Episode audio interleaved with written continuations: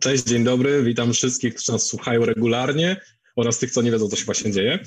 E, nadajemy ze studia Just Join IT i to jest śniadanie z programowaniem. Ja nazywam się Bartosz Cytrowski, jestem z firmy Atlassian i z InfoShare Academy. Obok mnie ja są... Ja nazywam się Michał Michalczuk. Ja jeszcze nie wiem, co się dzieje, bo się obudziłem chwilę temu. E, pracuję w Atlassianie oraz e, InfoShare Academy. I mamy dzisiaj gościa specjalnego. Jest z nami Przemek. Przemku, możesz coś o sobie powiedzieć. Jasne, cześć wszystkim. E, Przemysław Kosior z firmy HTD Health, e, z software house'u, który zajmuje się przede wszystkim medycyną i ochroną zdrowia, e, projektami z tej dziedziny. Super. Dobra, no to mamy nową ekipę. E, Michała dzisiaj z nami nie ma, tego drugiego, bo, bo wykopaliśmy go. Nie wiem, coś mu tam wypadło, także e, musicie, musicie przeżyć bez, bez, bez niego. E, swoją drogą mocno zajęty jest, bo e, książka, że tak powiem, sprzedaje się jak ciepłe bułeczki. Ja w końcu dostałem swoją wersję e, drukowaną, także jestem zajerany. Myślałem, że będzie niesamowite... TypeScriptu w każdym, w każdym zawsze, musi, zawsze musi być, gdzieś tam po drodze się pojawi wątek TypeScriptu, na pewno jesteśmy zajarani technologią. Ale zacznijmy od newsów. Słyszałem, że coś macie. To co, może eventy na początku? tak jest. Ja mam jeden. To zacznę od jednego. Od, od eventu. Od eventu, który się dzieje w poniedziałek i wtorek, czyli 7-8 e, grudnia tego roku. On się dzieje w godzinach popołudniowych, także od czwartej mm, e, czasu europejskiego tam do mniej więcej, do mniej więcej chyba 9 albo 10. A jak się właściwie event? strefy czasowej e, w Stanach, tak?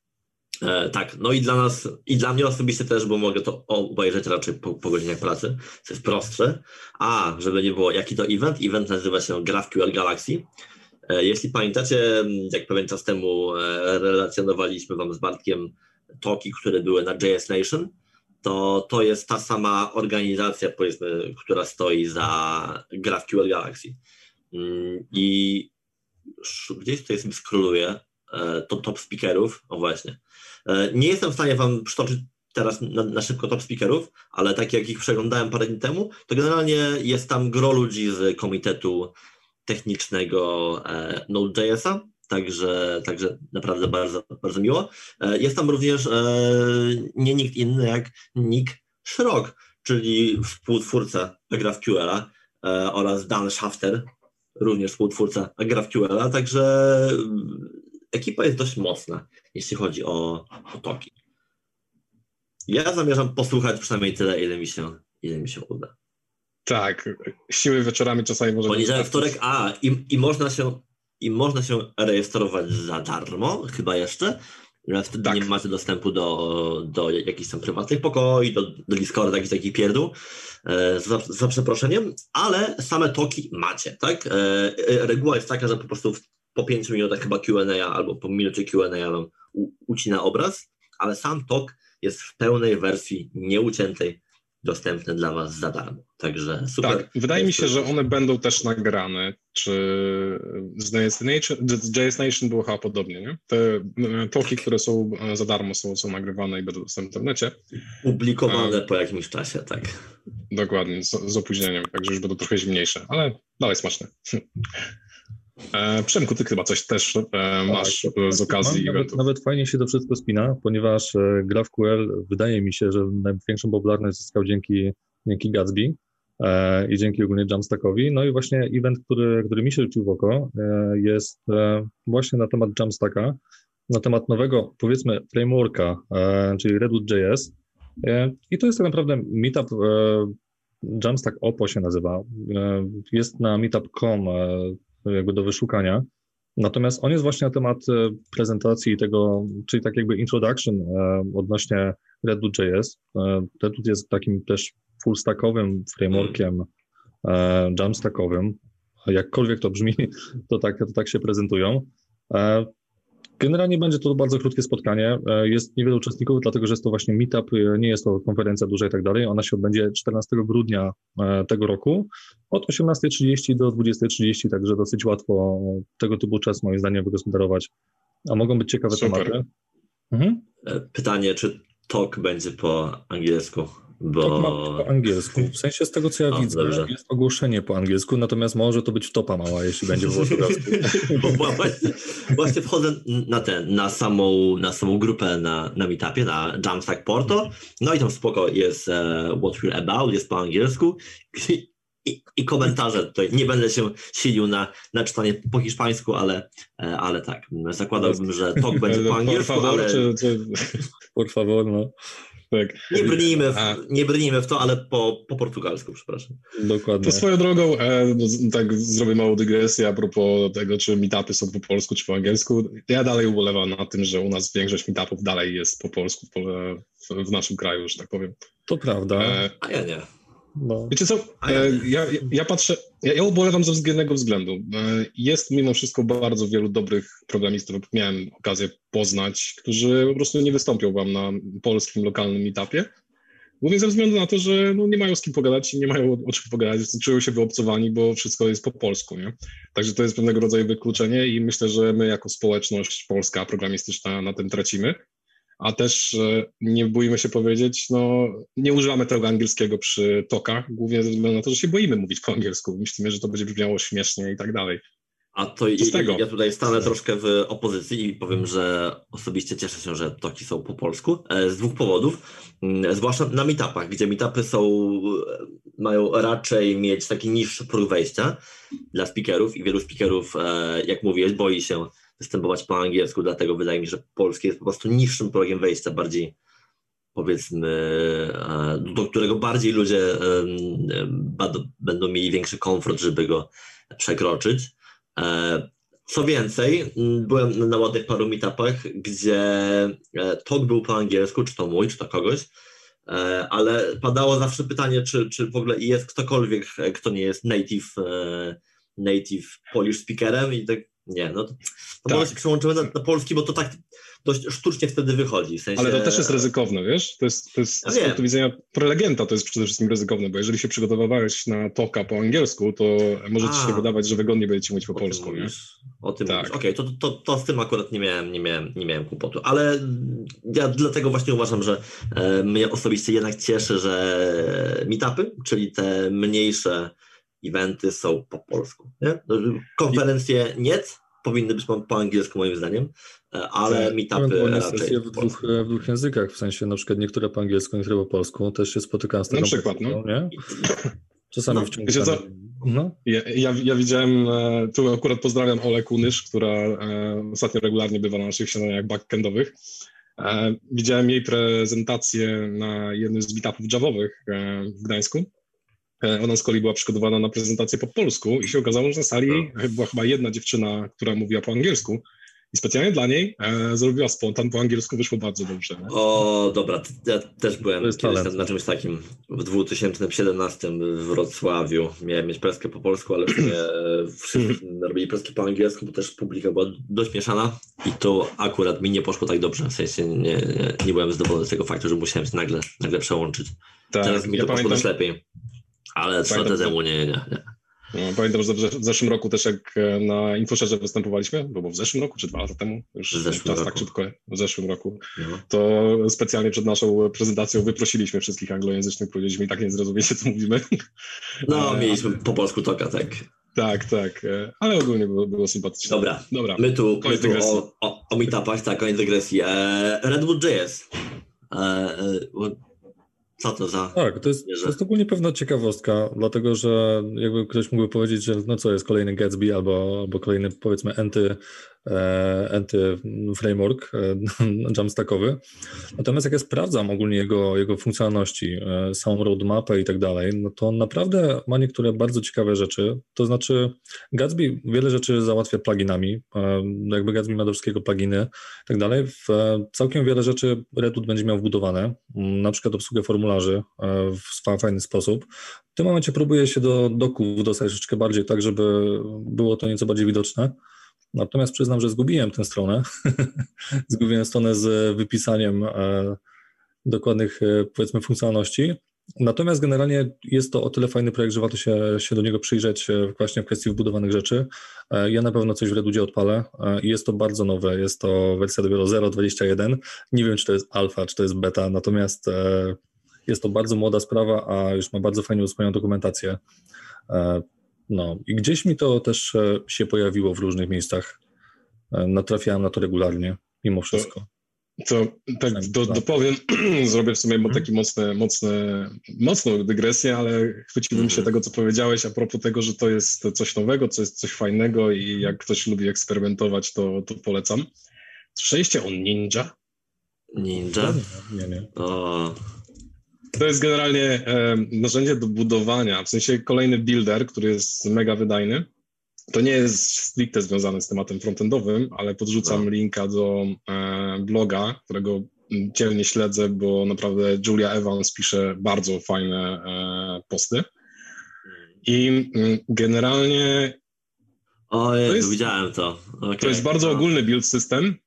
E, tutaj ona pokazuje e, przykłady związane z generowaniem PDF-ów e, i różnych takich ciekawych tematów.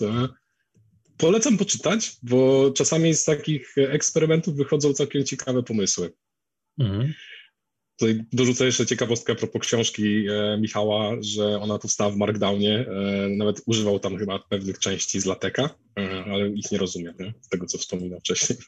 Bo w ogóle powiem Ci, ja widziałem ten artykuł e, u Julii Evans o, o, o Ninja e, i właśnie ja się bardzo przychylam do tego, co ona pisze że takie molochy jak e, Bazel, czyli taki super, super tool od Google'a, który e, robi wszystko, obsługuje wszystkie języki i, i tak dalej, w ogóle zbuduje ci wszystko, są po prostu dość skomplikowane, a często nie potrzebujemy takiego poziomu, poziomu komplikacji, no. potrzebujemy takiego make'a na, na sterydach i to tyle. I to no, do tego wygląda całkiem, całkiem przyjemnie. No, tak troszkę prościej niż skrypt shellowy.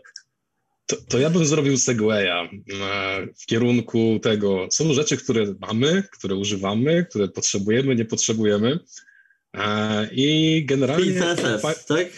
Tak, CSS, State of CSS. Kilka razy mieliśmy już okazję dyskutować a propos tego, co, czy CSS, te zmiany w CSS-ie to jest na lepsze, na gorsze, jak mają się do tego e, ludzie, którzy dopiero zaczynają przygodę z frontendem, czego oni się rzeczywiście mają uczyć. A tutaj taka ładna ankietka z, poleciała a propos tego, co się dzieje z CSS-em i mamy wyniki. Także możecie przedstawić pokrótce, co, czegoś ciekawego dowiedzieliście z State of CSS. E, to ja wam tylko powiem tak, że jedną rzecz, zanim skoczymy, że to są też, e, to jest ta, ta sama ekipa, która robiła State of JS. Mm, to frontend chyba w ogóle, nie? To jest od, od Frontend Masters, e, ta ankieta. Wydaje mi się, że tak, bo oni tutaj mają też sporo polecajek, sporo powiedzmy reklam Frontend Masters, także okay. wydaje mi się, że to jest ta sama, ta sama ekipa. Ja nie jestem pewien, więc to nie jest potwierdzone info. Nie się... Our partners, albo przynajmniej to są ich mocni partnerzy, ale nie, nie, nieistotne.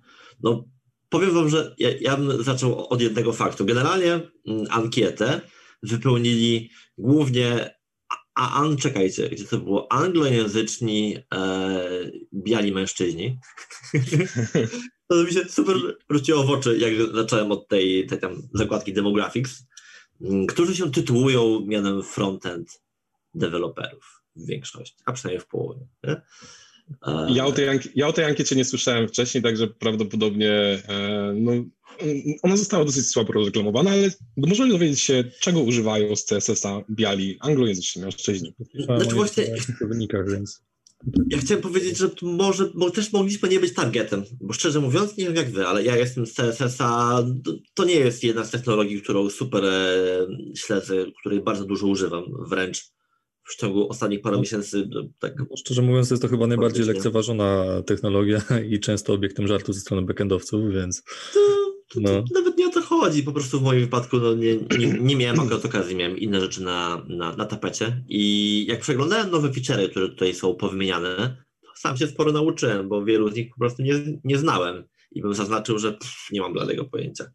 E, Jaki na przykład? Rzecz X, Y czy Z. O, o subgridzie E, albo o multi-column layoutie. To z takich rzeczy, mm -hmm. które mi się rzuciły, wiesz, na pierwszej stronie, w ogóle nie, nie wiedziałem o tym. Tak, to, to, jest też wątek, który też co pojawił się kilka razy już u nas na śniadaniu, a propos tego, e, jak frontendowcy, znaczy, że jesteś frontendowcem, to wcale nie znaczy, że CSS jest twoim e, że rozumiesz, co tam się dzieje. Nie? No, na froncie mam wrażenie, że przez to, że e, jakby pojawiło nam się bardzo dużo odpowiedzialności po tej części frontendowej, to sporo osób z backendu przeszło do frontu, bo wow, JavaScript zaczął być atrakcyjny, a sporo osób, które zajmowały się do tej pory tylko designem, układa, układały layouty w HTML i CSS-ie, też stwierdziło, JavaScript pomoże mi robić to szybciej, wydajniej. Także żeśmy się tak spotkali, nie? sobie Michał i ja jesteśmy z dwóch różnych krańców tak naprawdę, bo Michał tak. był backendowcem, ja byłem bardziej tak. designerem, nie? Designerem. No. no. Także fajnie poczytać o tym, jak patrzą na to inni z tej ankiety. Hmm. A tak jak Gridzie mówiłeś, Michał, też e, tutaj wtrącę, hmm. faktycznie w tym przypadku w ogóle tylko 12% jest e, usage ratio. Na zasadzie wszystkich osób, które w ogóle o tym słyszały, tylko 12% e, stwierdziły, że tego użyją, nie mówiąc już o w ogóle usłyszeniu o tym pierwszy raz. A na przykład taki Flexbox ma usage ratio na poziomie 98%. Więc jest to kolosalna różnica, nie? Więc... Tak, bo no wiesz, Flexbox e, jest lekarstwem na problemy z floatami, a CSS tak, Grid jest, jest taki. Tak, jest taki. Znaczy ja, ja w ogóle cały czas staram się unikać CSS Grida, e, mhm. głównie ze względu na to, że wiecie, to jest tak jak z floatem.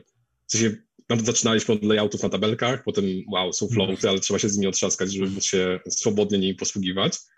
No i potem przyszedł Flexbox, rozwiązał większość problemów i zwykle mhm. z lenistwa czystego e, czasami nie zajrzymy do tego, co się nowego pojawiło, bo jesteśmy jakby okej okay z tym, w jaki sposób a rozwiązujemy nasze problemy. W wielu wypadkach fa faktycznie potrzebujesz tego flexa, a nie, a nie grida, bo widziałem też pchanie grida na siłę.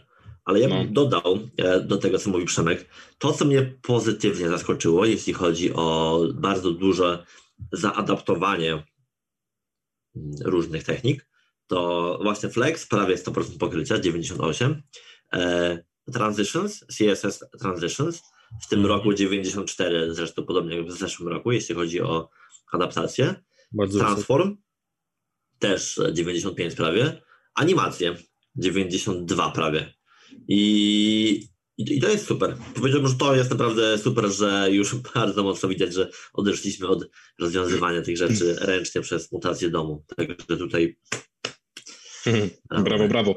E, ja bym wspomniał jeszcze a propos tego te transition. A co masz e, jeszcze? No. A propos transition, e, zahaczyłbym o temat accessibility, bo nie byłbym sobą. Pamiętajmy o tym, że niektórzy preferują reduced motion, jeżeli dobrze, dobrze pamiętam, jest taka właściwość, żebyśmy w naszych CSS-ach uwzględniali to, że niektórzy mogą mieć wyłączone animacje, żeby nie było tak, że czegoś po prostu nie da się zrobić, jeżeli tej animacji nie odpalisz. To jest jedna z opcji, e, którą w, te, w, tym Accessibility Toolkit możesz sobie ustawić. Dobre. Co chciałeś zapytać? E, no, ja chciałem zapytać się Przemka, Przemek, co ciebie hmm? zdziwiło w tych, e, w tych wynikach? Bo wiem, że przeglądałeś też tą, tak, tą jeszcze wracając do, do user'a. Na przykład user ratio kalka. Ja myślałem, że jestem jedyną osobą na świecie, która tego nadużywa. E, tymczasem okazuje się, że, że już ratio kalkulacji to jest 94% i jest to naprawdę popularna, popularna sprawa. I robią się różne potworki, gdzie się ze sobą hmm. miksuje wartości pikselowe razem z wartościami względnymi, na przykład szerokości ekranu, jak VW. E, no, natomiast bardzo ciekawa, bardzo ciekawa sprawa. Wydaje mi się, że w ogóle tutaj wyniki tej ankiety pokazują, że tak częściowo reprezentują nawet mnie osobiście, bo tu, gdzie jest ten usage ratio większe, to faktycznie ja też tego osobiście częściej używam, a takie rzeczy jak subgrade, no ja o tym nie słyszałem w ogóle wcześniej, ja nie wiedziałem o tym, co jest. Więc e, i powiedzmy o innych rzeczach słyszałem faktycznie, mm, więc mm. naprawdę, naprawdę okej. Okay. Natomiast e, też mnie właśnie zdziwiła troszkę demografia, że, że jest taka słabo, można powiedzieć, jesteśmy słabą reprezentacją w tym temacie. Jesteśmy na poziomie Szwecji. Mnie kompletnie, mnie kompletnie nie zdziwiła. To jest dokładnie reprezentacja moim zdaniem. Stety albo niestety. Także ja kompletnie nie jestem zdziwiony, szczerze mówiąc. Reprezentacja Rosjan jest e, ponad dwa razy większa niż Polaków. A, o tym mówisz, okej, okej. Okay, okay. ja, okay. nie, nie skumałem, chodzi ci o, o tak. Dobra, dobra, dobra. Tak, ja bym, wiecie co, nie wiem jeszcze, jak, jak długo będziemy krążyć w tym temacie, ale na pewno zwróciłbym uwagę na jedną bardzo ciekawą rzecz. Jeżeli ktoś się interesuje wizualizacjami danych, to już w samym introduction jest sekcja mówiąca o tym, że wszystkie dane są e, opublikowane, są generalnie open source. Możecie pobrać sobie e, surowego JSONa i spróbować z tego wycisnąć inne wizualizacje. Może dojdziecie do innych wniosków niż autorzy z samej strony.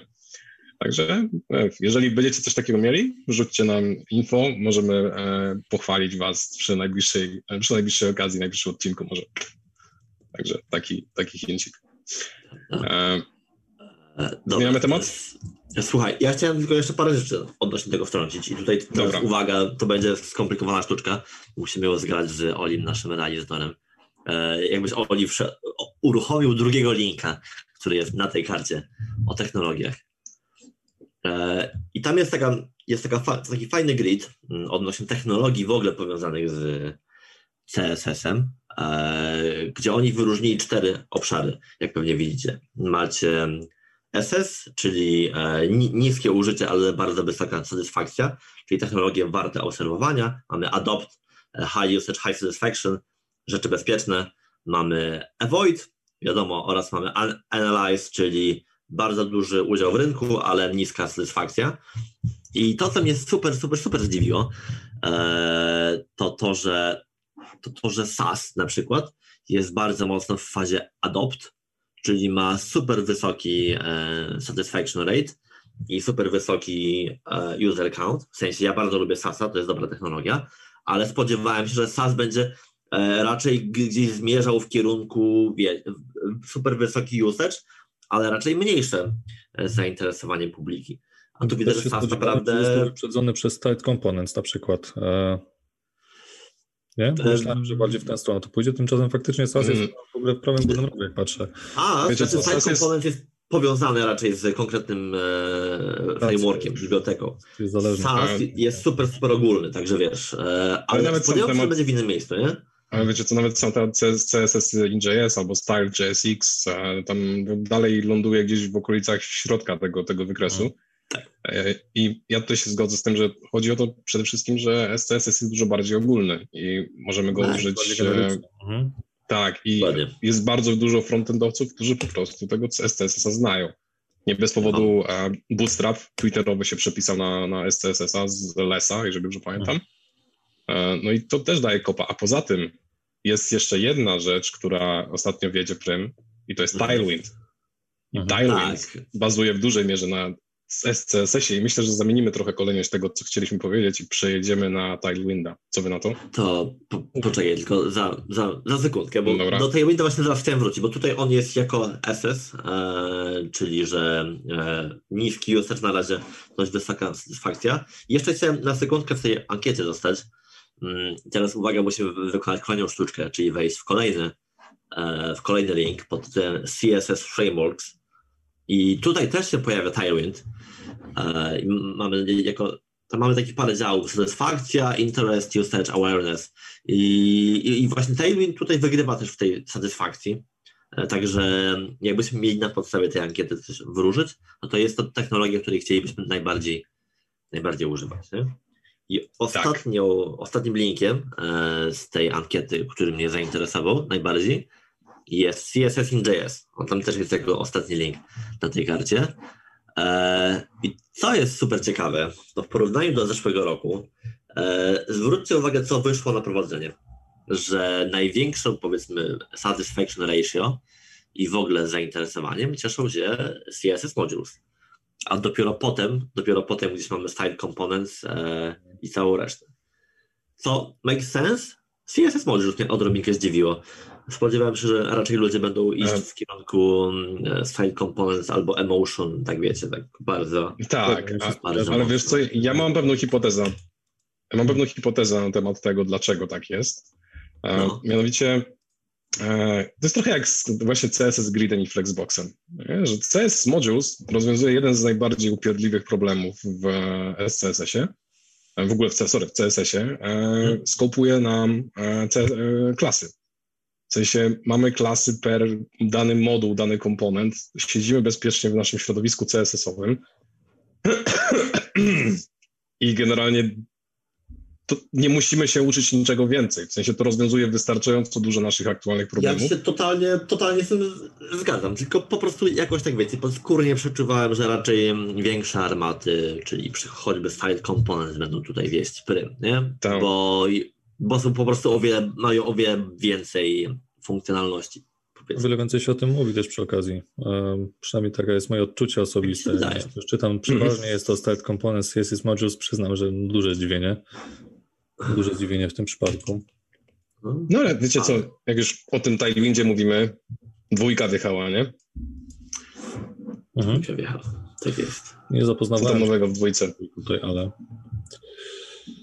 To powiem wam tak, e, nie wiem jak wy, ale ja z jedynką poza jakimś tam Hello Worldem nie miałem za dużo do czynienia. E, I też trochę nie żałuję, bo ja do Tailwinda mam podobny stosunek jak do Bootstrapa, szczerze mówiąc. Super, świetna rzecz, e, super się w tym szybko prototypuje rzeczy, ale trochę mnie, ale bardziej jestem fanem design systemów niż takich frameworków um, kompozytowych, CSS-owych, przepraszam, w tym wypadku, które opierają się o napisaniu 200, 200 wierszów szerokości klas. I jak ja tak. wiem, że to działa zajebiście, w sensie tym można super szybko zrobić super rzeczy, eee, tak, tak, no, no, to tak jak Bootstrap, no. To jest I tak też... mnie odpychał dosyć mocno od, e, od Tailwinda, dlatego że jak już w pewnym momencie z Bootstrapa i z innego ty tego typu systemów wszedłem w Start Components e, i to wszedłem już naprawdę na, na grubo w tym temacie. I później miałbym się cofnąć do pisania właśnie, tak jak mówiłeś, e, łańcuszków klas. No, znaczy ja się bawiłem Tailwindem, to było naprawdę fajne, tylko że nie za bardzo jakby w, nie wiem, w obecnych projektach, w których się angażowałem, przynajmniej nie widziałem miejsca na, na niego. Wiecie, jedno znaczy, drugiego nie mm. wyklucza, żeby nie było. Nie? Możemy mieć e, Style Components, a pod spodem mm, e, dużo naszych komponentów opierać o Tailwind. I to jest totalnie super. W sensie, moim zdaniem, to jest świetna technologia. Naprawdę. Tailwind ma jedną bardzo fajną cechę. Mm, mianowicie ma bardzo dobry tree shaking. W zasadzie, jeżeli tak. używamy tylko części biblioteki, to przy kompilowaniu na produkcję on nam wytnie wszystko, czego nie potrzebujemy. Dokładnie, I to jest, to jest petarda. Mhm. Aczkolwiek trzeba o tym pamiętać. Ostatnio się spotkałem z tym, że ktoś budował bardzo prostą stronę i załadował 3 MB CSS-a. niechcący, niechcący, no, ale... ale... wiesz. Trapa okrajałem go dosyć mocno, więc też wiem, wiem, wiem skąd jest ten ból. No, ale Tailwind bardzo fajnie to sygnalizuje. W sensie w konsoli macie dokładnie powiedziane, co trzeba zrobić, żeby... Znaczy, czy robicie to świadomie przede wszystkim, czy przypadkiem nie zapomnieliście dodać jednej flagi przy kompilacji i tak dalej. Um, mnie też na początku Tailwind odpychał tą długością e, klas, które trzeba mhm. napisać, dopóki nie doinstalowałem sobie dodatku, który mi podpowiada, co to oznacza.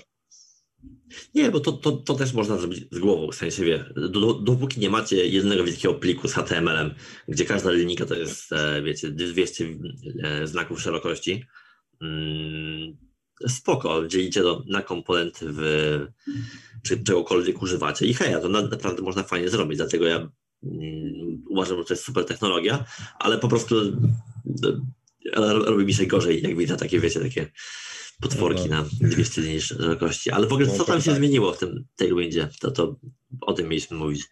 E, doszła totalnie nowa paleta kolorów, gdzie teraz o wiele więcej ich możecie tak naprawdę uzyskać, bo macie teraz um, kolor plus ileś różnych odcieni. E, macie wbudowany dark mode i to dark mode oparty o media queries, czyli możecie zastosować jakąś regułę, też tailwindową, czyli klasę tailwindową, dodać ją tylko i wyłącznie, jeżeli e, jeżeli system użytkownika wejdzie w dark mode. Dość, dość spoko.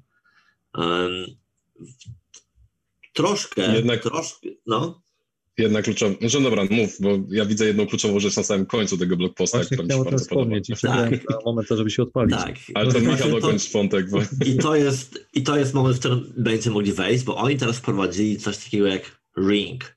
Ring Utilities.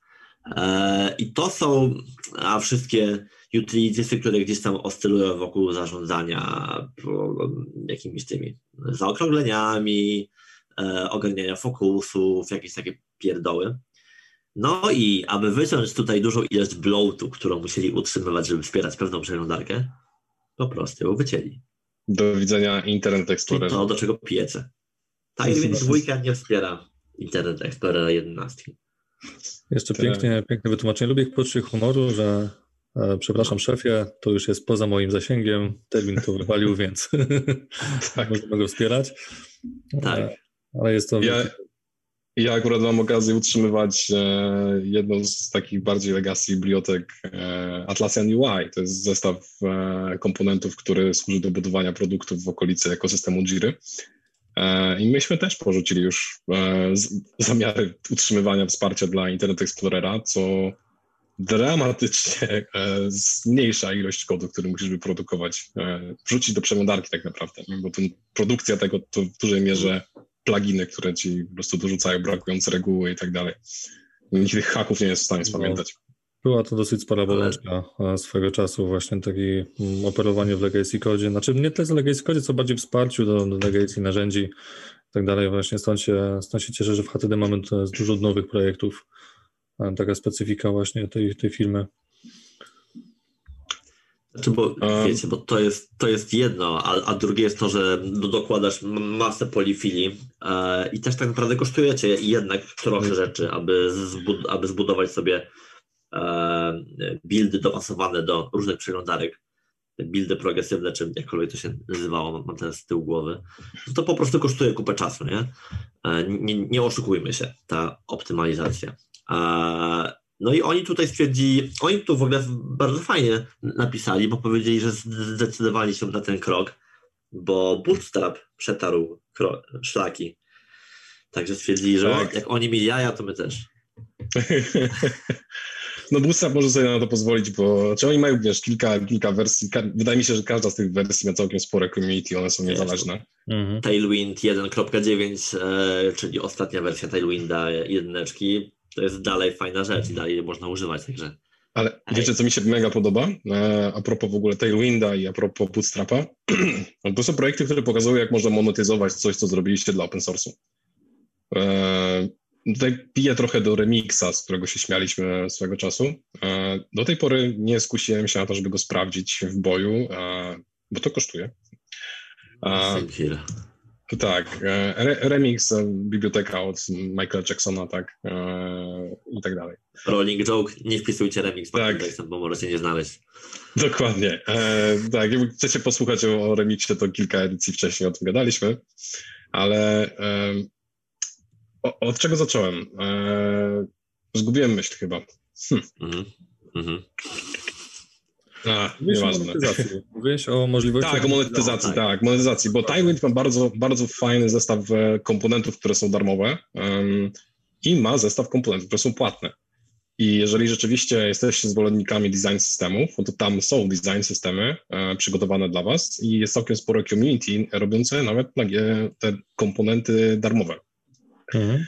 E, także to się ładnie, prężnie rozwija i jest też okazja dla autorów, żeby zarobić. Także to szanuję, bo to jest moim zdaniem bardzo fajnie przemyślane. Nie tylko ja dla autorów. E, są też, e, przepraszam, Ci wejdę w słowo, e, Michał, natomiast nie tylko dla autorów, na przykład w przypadku Bootstrapa też powstała taka firma w Polsce jak MD Bootstrap, która też częściowo dzieli się darmowymi komponentami, częściowo dzieli się pakietami premium, innego rodzaju właśnie bardziej rozbudowanymi rzeczami, więc tak naprawdę każdy na tym, na tym korzysta w dosyć, dosyć dużym stopniu. Mhm to ja jeszcze dodam odnośnie rzeczy, które znamy i lubimy, a przynajmniej ja bardzo, bardzo lubiłem używać swojego czasu, czyli font Awesome. Font Awesome miał też bardzo podobny no tak, też e, sposób monetyzacji. Mają. I oni do dzisiaj mają w ogóle opór fajnych, darmowych ikonek, ale mają też super dużo jeszcze lepszych, płatnych. I to jest też w ogóle biblioteka, która się super rozwija. W sensie ja jestem naprawdę wielkim, wielkim fanem po dziś dzień. Tylko nie mają ja mam tylko pytanie. No. Tak, ja, no. ja mam tylko pytanie do font osób, bo tego nigdy nie pamiętam. Czy oni mają w końcu ikony SVG, czy wszystko jest w fontach?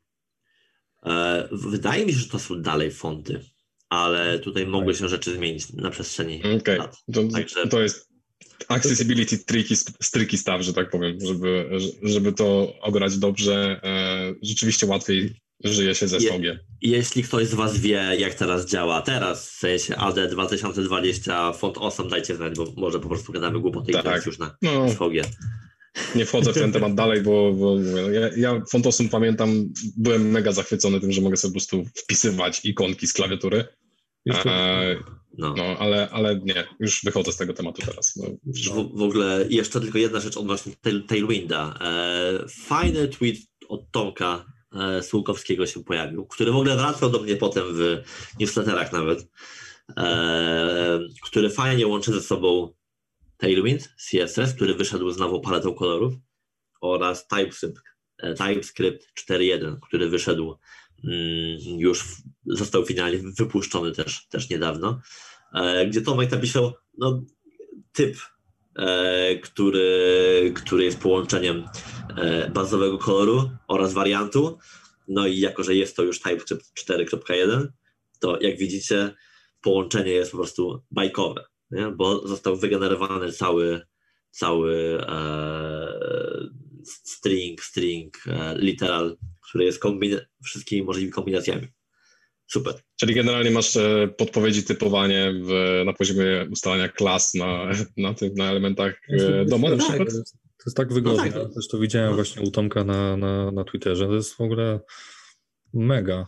Generalnie też słyszałem się... W sensie bardzo fajne, bardzo fajne e, wykorzystanie, bo ile można widzieć SQL napisanych w TypeScriptie 4.1 i, i słowników i innych różnych rzeczy, to okej, okay, fajny bajer, fajne pokazuwa, ale to jest coś, czego po prostu byście użyli w projekcie. Dokładnie. tak, jeżeli ktoś nas wdrożył. Mm, jeżeli ktoś nas słucha i nie wie, kim jest Tomek Słukowski, to polecam poszukać na Twitterze. On dosyć regularnie wrzuca całkiem fajne gify, animacje z różnymi bajerami z JavaScriptu i narzędzi deweloperskich.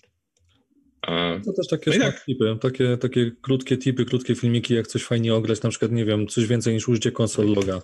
E, Dokładnie. Też chyba u niego właśnie widziałem takie bardziej pro użycie konsoli, więc naprawdę w porządku. To jest fajne, bo to jest małe, małe, małe czanki, które jesteś w stanie ugryźć, no. no. Uwaga, uwaga, dostaliśmy od y, Michała Zaku 1.2, czyli jakkolwiek się Michał czyta twój, twój nick, że SVG też działa w Font Awesome, także no okej, okay. no to pewnie dlatego się daje rozumienia.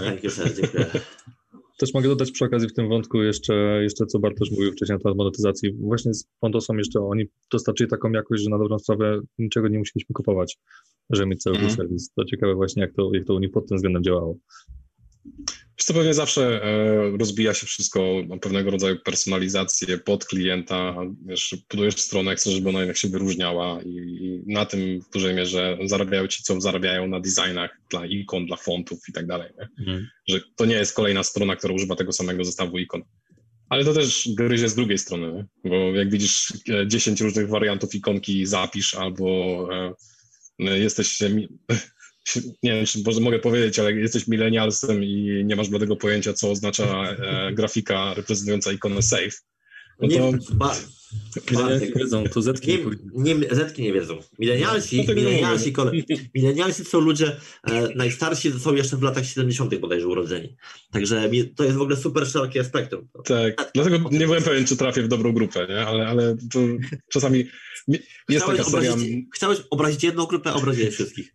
Gratuluję. super. Jest piękna seria wideo, teraz nie przypomnę sobie właśnie, jak e, no, młodym pokoleniom dają zabawki z naszych lat dzieciństwa, typu e, konsole do gier i to naprawdę trzeba, trzeba zobaczyć, nie? Jak tak, to uruchomić. Mogę mały, mały spoiler chyba nawet e, podesłać, znaczy powiedzieć, że na przykład e, niezrozumienie braku ekranu dotykowego jest chyba jedną z tych rzeczy, prawda? O tym mówisz? No. tak. tak. w ogóle muszę przerwać tą karuzelę, karuzelę od, odpływania, bo my tu mamy jeszcze parę dobrych tematów do. No do wiem, wiem, więc sporo się tak, dzieje. Naprawdę. Boot, znaczy Tailwind 2.0, dwa tygodnie temu już miał być, ale nie zdążyliśmy. Także Bartek, tak? to ja temat, który będzie Segwayem do drugiego tematu. Tak, ja, ja wierzę z jednym bardzo sympatycznym blogpostem. Jeżeli ktoś do tej pory nie kuma o co chodzi z single page apps i tak dalej i w ogóle co się dzieje w temacie i na przykład wie, że nie chciałby tego single page ads używać, to ten blog post e, od McWrighta e, opisuje bardzo dużo różnych opcji. Ja się na przykład e, dowiedziałem z tego artykułu o tym, czym są turbolinki. Jest taki projekt, nazywa się to Turbolinks. Nie będę wam niczego spoilerował, bo ja naprawdę chcę, żebyście to przeczytali. Ale z tego tematu zjedziemy sobie bardzo szybko na jeden z jedno z, z wymienionych w artykule bibliotek, którą jest Catalyst. Także Michał, oddaję e, tak. Ci głos. Tak, w ogóle zanim w nią skoczymy, pytanie, kiedy byście nie chcieli mieć spa? Jak ja mam hotelu. Bo... No dobra, sorry. To jest dobre pytanie. Musiałem, że, musiałem, musiałem. No wiadomo, że na przykład w dashboardach i tak dalej niekoniecznie, niekoniecznie SPA się, się nada, czy w różnego rodzaju admin panelach. E, natomiast podejrzewam, że ktoś mógłby to wymyślić w ten sposób, natomiast ja póki co sobie tego nie wyobrażam. To, no, ale nie ma zbyt wiele takich, e, takich rzeczy, których SPA się nie sprawdzi, moim zdaniem. To tak ja bym powiedział, rozumieniu. To ja bym powiedział tak, jeśli macie strony, które powinny być działać super szybko, dodajecie server-side rendering. Jeśli macie strony, które muszą działać super szybko, ale mają dość nikomu liczbę interakcji po stronie klienta, a cały content jest i tak generowany po stronie serwera, to może faktycznie nie do końca potrzebujecie tego, tego spa. I mówię o tym nie bez kozery, ponieważ Catalyst, czyli nowy wynalazek od e, GitHuba, mniej więcej uderza właśnie dokładnie w tą grupę. I słowem wstępu, Catalyst to jest um, biblioteka, biblioteka do budowania web komponentów od e, GitHuba. No i zanim powiecie, że o panie, to już było tego milion, to była moja pierwsza reakcja. Było tego milion, Gandalf, it was 3000 years ago, I was there, naprawdę e, było tego już w opór. Ja się totalnie zgadzam. I Catalyst prawdopodobnie nie jest um, super odkrywczy w wielu, w wielu etapach i miejscach, ale no, nie ma być odkrywczy. To jest framework GitHuba, który oni przy okazji opublikowali. I moim osobistym zdaniem mają w nosie to, czy wy go będziecie używać, czy nie, e, bo oni go zrobili dla swoich własnych potrzeb. I uwaga, e, nie wiem, czy pamiętacie, ale GitHub w 2018 zdropił jQuery ze strony. Wcześniej oni byli super. Było coś takiego, nie? Oni wcześniej byli super zależni od, od jQuery. I generalnie ich kod jest super oparty po dziś dzień na operacjach na DOM, na mutacjach DOM, na obserwowaniu to DOM, na mutation obserwerach już teraz i tak dalej. I to jest po dziś dzień. Oni wypieprzyli jQuery, ale model pracy zostawili. I zaczynali się mniej więcej 2017-2018 tak na poważnie zszywać z Web Components po tym, jak wyszła pierwsza wersja specyfikacji w 2017 bodajże.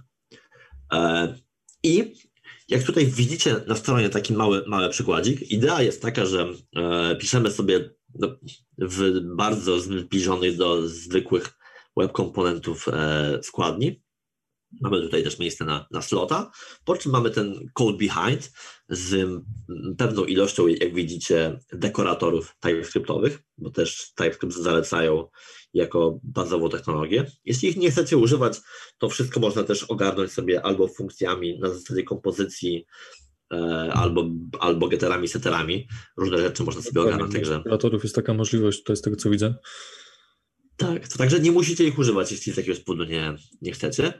E, I tak naprawdę ten przykład bardzo, bardzo fajnie pokazuje to, to, jak to pod spodem, pod spodem działa. Bo pomyślcie o tym, że ten name i output to są tak naprawdę query selektory, które tutaj są zapisane jako e, z dekoratorem target i mamy pewną konwencję, która nam to wszystko ładnie, ładnie połączy. Mamy eventy, które możemy sobie zbindować spoko. Mamy w opór rzeczy, które, które działają bezpośrednio na dom, ale to wszystko o to chodzi. Nie? Oczywiście pod spodem jest e, tutaj wpięty Shadow Root, a oni też używają e, deklarat Declarative Shadow Root.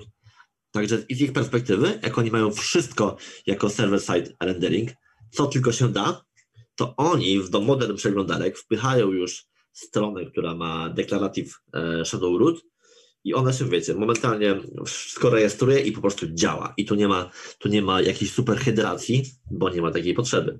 Dlatego to, z czym wiele stron i wiele usług się po prostu buja e, i to ciężko jest zrobić, czyli porządną hydrację, to oni tego problemu nie mają. Nie? Ale to jest bardzo świadomy wybór. Dlatego zacząłem to od stwierdzenia, że katalist nie jest dla każdego i być może nie jest dla Was, bo nie macie takiego case'a jak e, GitHub, który super operuje na dom, dlatego poszli w natywne web komponenty, mm, bo one hej, hej, hej, hej, to jest po prostu zbiór operacji na, na dom, e, często gęsto, plus oni tak naprawdę wszystko server, server side renderują i, i, i, mają po prostu pewną ilość interakcji, które dzieją się po stronie, mm, po stronie klienta. Ja swego czasu pamiętam, no. swego czasu pamiętam taki fajny case study, jak oni pokazywali, jak odchudzając HTML, który służył do renderowania listingu kodu, byli w stanie w końcu listować pewnego rodzaju pliki, które rzeczywiście były gigantyczne. I e, ja naprawdę mega szanuję to, co oni robią, jeżeli chodzi o wydajność w, w UI-u z, wykorzystaniem właśnie, właśnie Catalysta. A jeżeli e, ktoś nas słuchał przez ten kilka minut, się zastanawiał, o czym oni gadają, e, to wrócę do tematu świadomego wyboru i jeszcze raz, od, od, że tak powiem, odciągnę was z powrotem do tego artykułu, który linkowaliśmy wcześniej, mhm. ponieważ jeżeli mieliście kiedyś taką sytuację, że zadaliście swojemu znajomemu pytanie, słuchaj, jak zrobić stronę internetową? I on zaczął się rozwlekać e, i wymieniać technologię jedną za drugą. Ten artykuł bardzo fajnie to zbiera i e, to jest właśnie coś, co jest potrzebne moim zdaniem w dzisiejszych czasach w kontekście jakby świadomego podejmowania decyzji, co ja rzeczywiście chcę zbudować i czy ja przypadkiem nie, było, nie, nie przeinżynieruję tego, nie? Żeby nie było artykuł ma, no nie wiem, paręset znaków. Może tysiąc, nie, paręset. Ale jest dużo linków jest dużo linków naprawdę i to jest bardzo fajne, fajne źródło. Ja, ja, tylko jeszcze do katalista muszę dwie rzeczy uzupełnić. E, wybaczcie. Jak na się przygotowałem z katalista? E, Chciałem cię zapytać o kilka rzeczy, więc, no. więc sprawdzimy to. E, spróbujmy, spróbujmy szczęścia. E, dwie rzeczy chciałem dodać, że te kontrolery mają też e, cykl życia. Ale uwaga, uwaga, to jest cykl życia w pełni oparty na specyfikacji custom elements, czyli tam nie ma nic, czego po prostu nie ma w specyce custom elements. Także fajnie, że to po prostu jest taki trochę Skate.js, Skate.js e, roku 2020, czyli nie robi nic nowego, raczej jest nakładką na, na istniejącą technologię. E, I druga rzecz, możemy też po stronie JS-a oczywiście renderować jakieś treści, ale oni sami piszą, że to nie jest zalecane i w ogóle nie do tego skóry katalist, ale gdybyście chcieli jednak w komponencie renderować coś, to możecie użyć e, po prostu JS templates.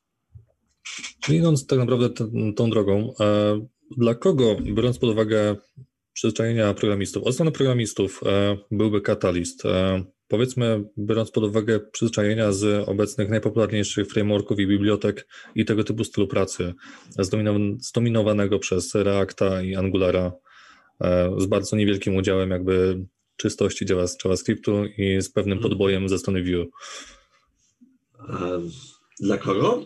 Mhm. Ja bym powiedział, że. byłoby, przepraszam, ma... jeszcze komu byłoby najłatwiej swoje przyzwyczajenia przenieść z poprzedniej jakby działalności? A to jest dobre. To jest dobre pytanie, komu byłoby najłatwiej przenieść swoje przyzwyczajenia. Tutaj nie jestem w stanie Wam odpowiedzieć, ale generalnie, jeśli pracowaliście z jakimś frameworkiem komponentowym, no to nie będziecie super, super zdziwieni. To, co Was może zdziwić, to to, że, e, że mutacje i obserwacje DOM to jest coś, co będziecie chcieli robić. Nie? To jest coś, co raczej wraca, wraca do, do łask. A jeśli, a jeśli pomyślicie o wszystkich rzeczach, typu jakieś mikrointeraktywne stronki, jakieś podglądy artykułów, co tutaj gdzieś widzę chłopaki, e, chłopaki tam wymieniają na, na czacie, jakieś podglądy artykułów, jakieś super małe takie interaktywne pierdoły. Hej, super. Renderujemy do server side, jeżeli mamy modern przeglądarkę, e, leci tam Declarative Shadow DOM, to się automatycznie, błyskawicznie montuje, bo on jest w innym miejscu, w innym momencie cyklu życia e, czytany, o wiele, o wiele wyżej. I tam tak naprawdę leci jakaś śladowa ilość JS-a, który nam pozwala na jakieś małe, e, małe, wiecie, mm, no, jak to się nazywa? Takim bajery interakcji, dynamizację. Tak, dziękuję. Na jakieś no, obsługę interakcji, czyli trochę się wracamy do tego, czym była sieć kiedyś, czyli wyświetlanie treści plus jakieś, plus jakieś małe interakcje. Nie? Ale to też jest, wiesz co, przewija się trochę temat e, tej JavaScriptowej nadwagi, którą może się pocieszyć sporo stron, które są dosyć popularne I no tak. to jest też temat, dla którego Svelte przez długi, długi czas był na, na topie. Teraz od dłuższego czasu po Svelcie nie słyszałem za wiele. Nie? Wydaje mi się, że on do Polski de facto w ogóle nie wszedł na dobre. Mm, miałem swoje podejście do, do Svelta, natomiast ja nie widziałem za bardzo w ogóle u nas wyjścia na rynku na, na niego.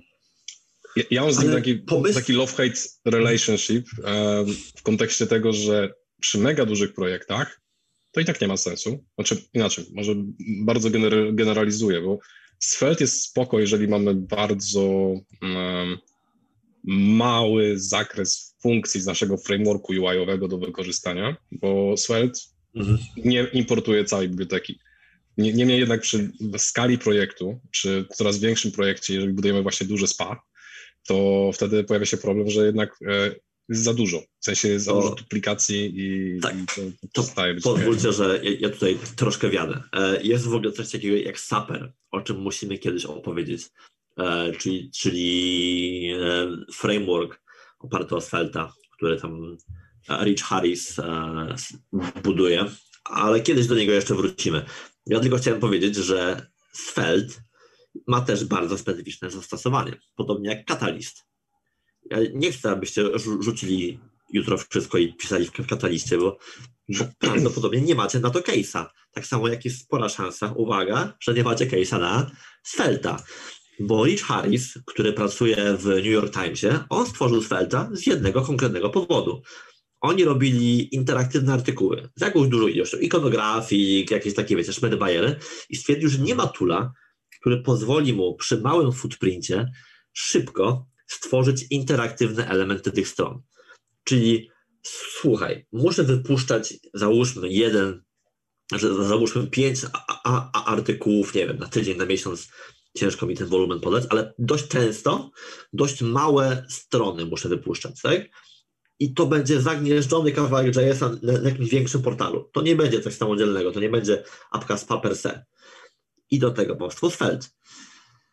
To jest ciekawe, Pamiętam, że faktycznie czytając jakby artykuły, tam są typowe long formy. Ostatnio, ostatnio czytałem tam na temat e, pandemii, ostatniej sytuacji na świecie, jak to się wszystko rozwija. E, I faktycznie były tam wizualizacje różnego rodzaju, grafy bardzo skomplikowane, naprawdę long form. E, kurczę, faktycznie ma to sens tutaj. Natomiast czy jest zasadność tworzenia osobnej biblioteki tak naprawdę do tego? Powiedzmy, że, że może w tym przypadku jest to przemyślane, natomiast nie wiem, czy, czy na pewno co? jest na wystarczająco chłodny na, na, na, na, taki nowy twór. To nie wiem, czy to jest kwestia chłodności rynku. Znajdują no, się ludzie, którzy z tego korzystają. Potrzeb, tak, to są bardziej osobiste potrzeby i im bardziej doświadczony programista, tym e, może chętniej po to sięgnie, e, pod warunkiem, że sprawdzi jakieś tam... Świadomego wyboru. Tak, e, wszystkie kontrolki muszą się świecić na zielono, wtedy mogę z tego skorzystać. Um, swoją drogą, mówimy o nowych rzeczach, mówimy o, o, tym, co się dzieje i tak dalej. E, pff, o tym, że mamy bardzo dużo nowych bibliotek, e, dużo się zmienia w tych starych, które używaliśmy. E, I to wszystko trwa już 25 lat. Czy, czy ty właśnie zhijackowałeś e, Przemkowi jego temat odnośnie kolaboracji w Code? Tak, bo nie było płynnego przejścia. E, ja go tak wsadziłem, dlatego że z jednego tematu dosyć twardego nagle na kolaborację i sposób współpracy, to wiecie. Ja myślę, że to z Code możemy wrzucić za chwilkę. Na razie poświętujmy sobie, że JavaScript ma 25, będziemy śpiewać 100 lat. Czy... Trochę nostalgicznie będzie, nie? Dobra, no to JS kończy 25 lat i to fua, chyba dokładnie dzisiaj albo wczoraj. Tak coś mi się wydaje, że to tak faktycznie... Tak teraz, teraz. I to dzisiaj, dzisiaj, no, dzisiaj. dzisiaj. Dzisiaj jest czwarty, nie? Tak. tak. W, w, no, w ogóle 100 lat. 100 lat, 100 lat JavaScript. I tam w linku, który 100 lat. W ogóle w linku, który, który wrzucamy, ja go wrzucę może też od razu na, na czata, żeby nie było. Mimo, że potem też znajdziecie to na naszej stronie e, programowanie.pl. to e, wrzucam linka, ponieważ e, jest to podsumowanie WebStorma, znaczy JetBrainsów i przy okazji daję na WebStorma zniżkę 50% jeszcze przez 5 godzin. Także polecam. Jeśli... Jak, jak ktoś nas słucha na żywo, to, to ma szansę. Za 5 godzin już będzie za późno. Dokładnie tak, dokładnie tak. Gdzie naprawdę w cenie, nie wiecie, obiadu dla paru osób macie WebStorma na rok. Nie? To jest chyba 30 30 euro na rok po zniżce, także mm. naprawdę, please. No, ale jak e... ktoś nie lubi płacić? To jest pewna, pewna lepsza opcja, znaczy lepsza e, moim zdaniem, moim osobistym, subiektywnym zdaniem, tak, bo to wiadomo, że mogę wywołać burzę tym, tym stwierdzeniem, ale jednak VS Code e, wydaje mi się, że coraz mniej powodów daje do, do przerzucania się na, na, na WebStorma. Nie wiem, co o tym myślicie w tym temacie. Ja mam licencję na, na IntelliJ'a full, full, full power, że tak powiem. E, otworzyłem go może dwa, trzy razy w ciągu zeszłego roku, mimo że pracuję w projektach javowych nawet. Um, VS Code cały czas. Trzeba się trochę przesadzić, prze, przesiąść na skróty klawiszowe, ale mhm. ja w swoim życiu zrobiłem dużo takich przesiadek, e, kiedyś nawet eksperyment z Vimem, w zasadzie chcę się go nauczyć, więc odinstalowałem wszystkie możliwe edytory i dałem sobie projekt z deadline'em na miesiąc. E, działa. Szybko jesteśmy w stanie się przyzwyczaić do nowych, nowych settingsów. także jak ktoś nie używa VS Code'a jeszcze, to polecam przesiadkę, postanowienie noworoczne. Zdecydowanie, jakby najłatwiej, znaczy z mojej strony, wtedy kiedy się tam parę lat temu przesiadałem faktycznie na, na VS Code, to jakby pierwszym takim e, powodem był e, performance tak naprawdę. Hmm. A wtedy pracowałem trochę słabszym sprzęcie i to miało naprawdę znaczenie i gdzie PHP Store, na którym pracowałem, po prostu mi wywalał wszystko, działał naprawdę, naprawdę kiepsko, tak VS Code po prostu działał jak notatnik w Windowsie, no. nie? Żeby nie tak. było, VS Code, e, patrzę właśnie na to podsumowanie, czy będzie tam VS Code na podsumowaniu od JetBrainsów? Jest. W 2015 został wydany. E, przepraszam, 15? Chyba 15. Tak, 15. Ja pamiętam e, jak żywo, naprawdę dzień, w którym go ogłosili, to był duży, duży szał. Ale wiesz, to też były sceptyczne głosy. No, w zasadzie, e, kolejny edytor, no, e, w ogóle po lewej stronie no cztery tak. ikonki, czemu Wiecie, to? I nagle się okazało, że Atom, trzeba. Wtedy Atom był jeszcze async, nie? To tak naprawdę mm. VS Code zajął moim zdaniem miejsce Atoma. Ja myślę, że tak, e, przede wszystkim keybinding. Oni mieli, wiesz co, możliwość importowania keybinding, keybindingu w bardzo łatwy sposób, także byłeś atomowcem, pach, jesteś VS Code'owcem i ja pamiętam też na bootcampach, e, myśmy się prze, przesiadali, bo e, pierwsze bootcampy frontendowe w InfoShare Academy, one leciały na WebStormach e, i chyba od czwartej czy piątej edycji już wszystko robiliśmy w VS Code. I do tej pory nie żałuję tej decyzji. Nie? Może jeżeli chodzi o Git, ja integrację z Gitem, to dopiero od niedawna w VS Code ten Git wygląda już tak, że tak, i Microsoft nad Jak... tym pracuje cały czas. Też no. niedawno wpadłem na newsa, akurat go nie zaprezentuję dzisiaj, natomiast w, robiąc placówkę dla siebie, czytałem faktycznie o tym, że, e, że coś nowego w tym temacie wyszło i cały czas jakby mielą ten temat, żeby to dorównało konkurencji. Mm. Natomiast e, powiedzmy, tu mhm. chodzi bardziej o tę graficzną reprezentację Gita oraz o współpracę e, oraz na przykład takie rzeczy jak chociażby resolving konfliktów i tak dalej, to wszystko bardziej graficzne będzie ale ja nigdy nie odczułem jakichś problemów w tym temacie w VS Code. No to Nauczcie się używać terminala, to nie... No dokładnie. GitLensy tak naprawdę, jako taki fajny, tak. fajny dobry, dobry tool, no.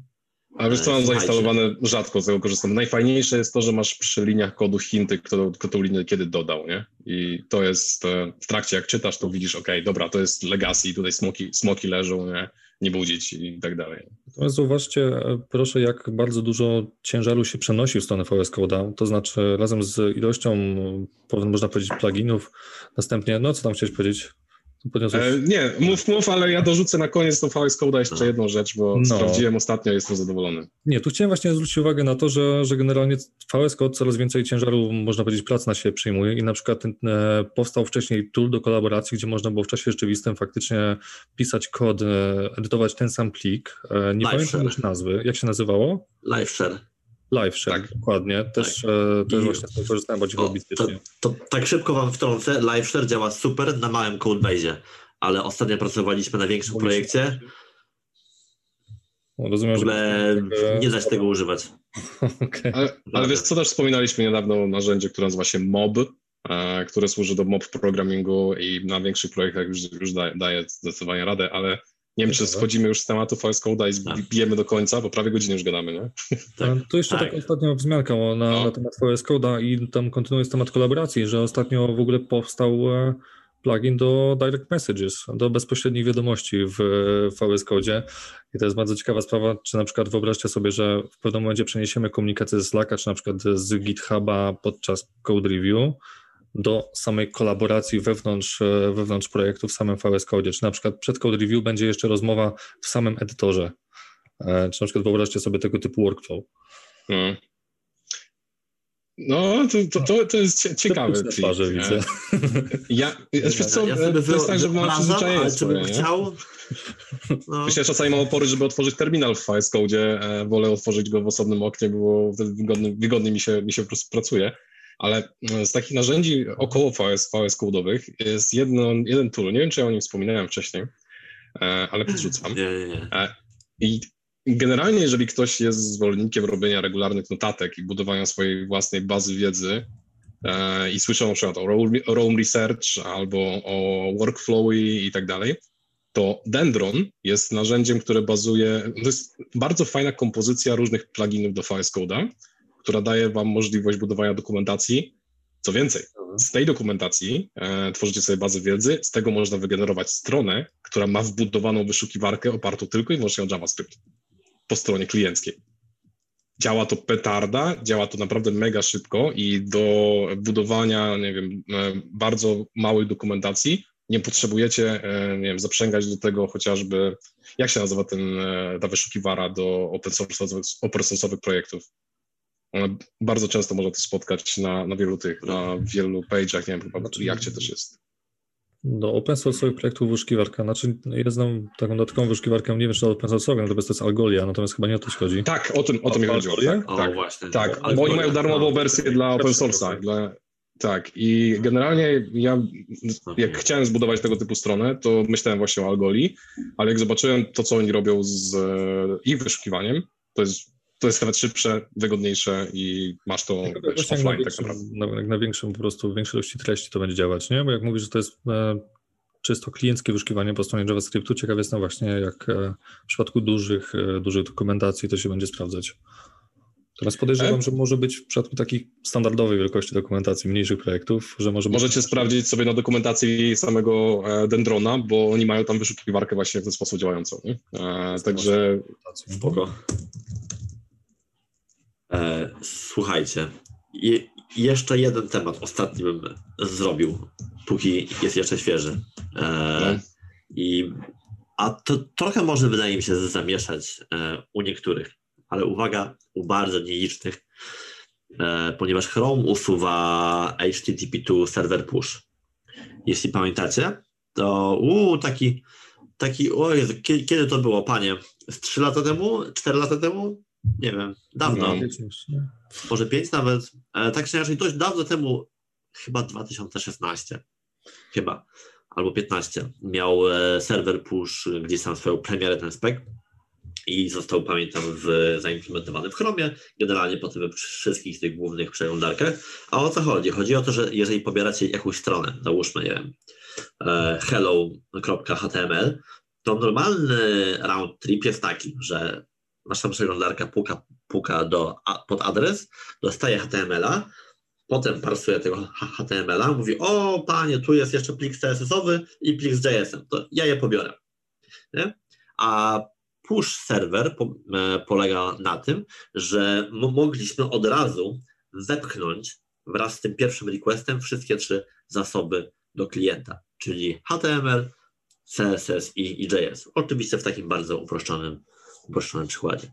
I brzmi to w ogóle super, ale okazało się, że jest dość trudne w realizacji, bo jeżeli macie dynamiczne strony, dynamiczne komponenty, to, to w ogóle ciężko zrobić i tam były jakieś rzeczy typu o, już teraz nie pamiętam, jak to się nazywało, ale były e, generalnie biblioteki oparte o machine learning, które wam próbowały ustalić, które asety wepchnąć.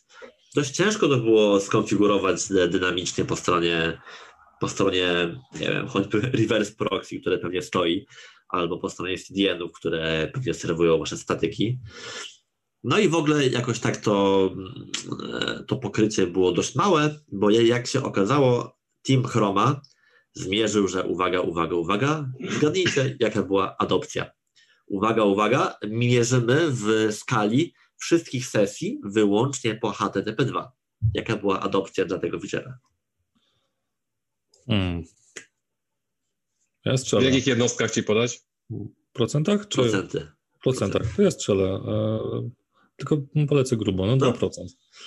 Bartek? Pół promila. Pół procenta. Okej. Okay. Jeszcze po drodze się spotkaliśmy. Byłeś bliżej. Pół procenta. No i Tim Hrama stwierdził, że wiecie, to jest super skomplikowane, w sensie, że oni stwierdzili, że dla nich to jest super, super kompleks też w utrzymaniu i rozwijaniu i uznanie, że to po prostu dropią. E, no i o ile dalej główne przeglądarki to wspierają, jest spora szansa, że mają podobne pokrycie. Także jest spora szansa, że ten standard po prostu zostanie gdzieś tam, wiecie, w tym ja, ja nie wiem, wiecie co, tak Michał, jak o tym wspominasz, to nie wiem, czy pamiętasz w zeszłym roku, jak e, kończyliśmy w sumie rok 2019, zapowiadaliśmy, co się może no. zmienić w roku 2020, trochę podsumowywaliśmy poprzedni. Swoją drogą przepowiednie nasze były kompletnie niestrzelone, bo o, o COVID-zie nikt, nikt, nie wspomniał, także a to był dosyć ważny, ważny faktor. Tego, tego czasu, no. Tak, ja myślę, że, że w odcinku bliżej końca roku e, fajnie będzie pod, e, rzucić kilka takich zapowiedzi, ostrzeżeń, bo Flash był wspominany, cookiesy, które też są w planach, że wylecą w 2021 wprawdzie, ale na to warto się przygotować wcześniej. Mówię o third party cookies. Wylecą, czy, czy mówisz o zaostrzeniu polityki wobec cookiesów? Um, tak, z tego co słyszałem, Chrome ma w ogóle wyrzucić third party cookies. Z, a, third party, o, third, a, third party cookies, tak, no, no, no dobra. No. Także jest kilka takich tematów, myślę, że to sobie zbierzemy jakoś e, bliżej końca roku. Nie? A na dzisiaj to chyba koniec, co? Czy macie jeszcze jakiś e, żart do wrzucenia? Suchar? Ja tak na, ten, na spontana nie umiem, ale...